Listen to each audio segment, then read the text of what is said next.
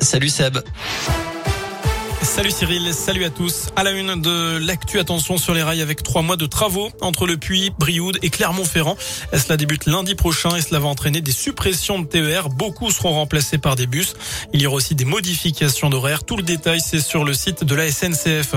À suivre également ce week-end la grande marche du train, mobilisation régionale pour réclamer le retour de la liaison entre Bouin-sur-Lignon dans la Loire et Thiers dans le Puy-de-Dôme. Un tronçon de 48 km abandonné depuis près de 6 ans sur la ligne Saint-Clermont. Des rassemblements sont prévus dès 11h samedi. Les marcheurs s'élanceront à 14h, certains de tiers, d'autres de Bouin, pour se retrouver dimanche en début d'après-midi à Noir-Étable où une chaîne humaine sera mise en place. Vous retrouvez le programme sur radioscoop.com. Cette euh, bonne nouvelle désormais pour les usagers du tramway à Saint-Etienne. La métropole a signé un nouveau contrat avec Transdev, l'exploitant du réseau Stas. Et il va bientôt y avoir donc du changement au niveau horaire. Les trams circuleront prochainement jusqu'à 1h30 du jeudi au dimanche inclus, alors qu'ils s'arrêtent actuellement à 23h. 30 Les autres jours, ce sera jusqu'à 1h du matin. D'après le progrès, les itinéraires de plusieurs lignes du réseau vont également être prolongés, à savoir les lignes 17, 70 et 81.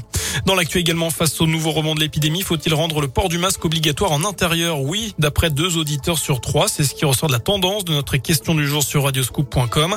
Emmanuel Macron a d'ailleurs ouvert la porte à un retour du masque en intérieur si la situation se dégrade, notamment dans les hôpitaux. Plus de 145 000 nouveaux cas de Covid ont été détectés hier en France. Notez que la Loire est en revanche le deuxième département de France avec le plus faible taux d'incidence, 462 cas pour 100 000 habitants, 534 actuellement pour la Haute-Loire. Un enfant ukrainien sur deux a été déplacé depuis le début de l'invasion russe. Il y a un mois, jour pour jour, c'est le bilan de l'UNICEF. 4,3 millions d'enfants au total. Ce matin, la ville de Lugansk, jumelée avec Saint-Etienne, a été bombardée. Au moins quatre personnes, dont deux enfants, ont été tués. Alors que les chefs d'État et du gouvernement occidentaux participent aujourd'hui à un sommet commun de l'OTAN, du G7 et de l'Union européenne à Bruxelles. On passe au sport du foot et ça bouge en coulisses chez les Verts. Loïc Perrin va prendre encore du galon. D'après l'équipe, le coordinateur sportif de la SS va diriger la cellule de recrutement et ce à la place de Jean-Luc Buisine dont le départ est désormais acté. Le Brésilien Ilan devrait d'ailleurs faire son retour au club en tant que recruteur.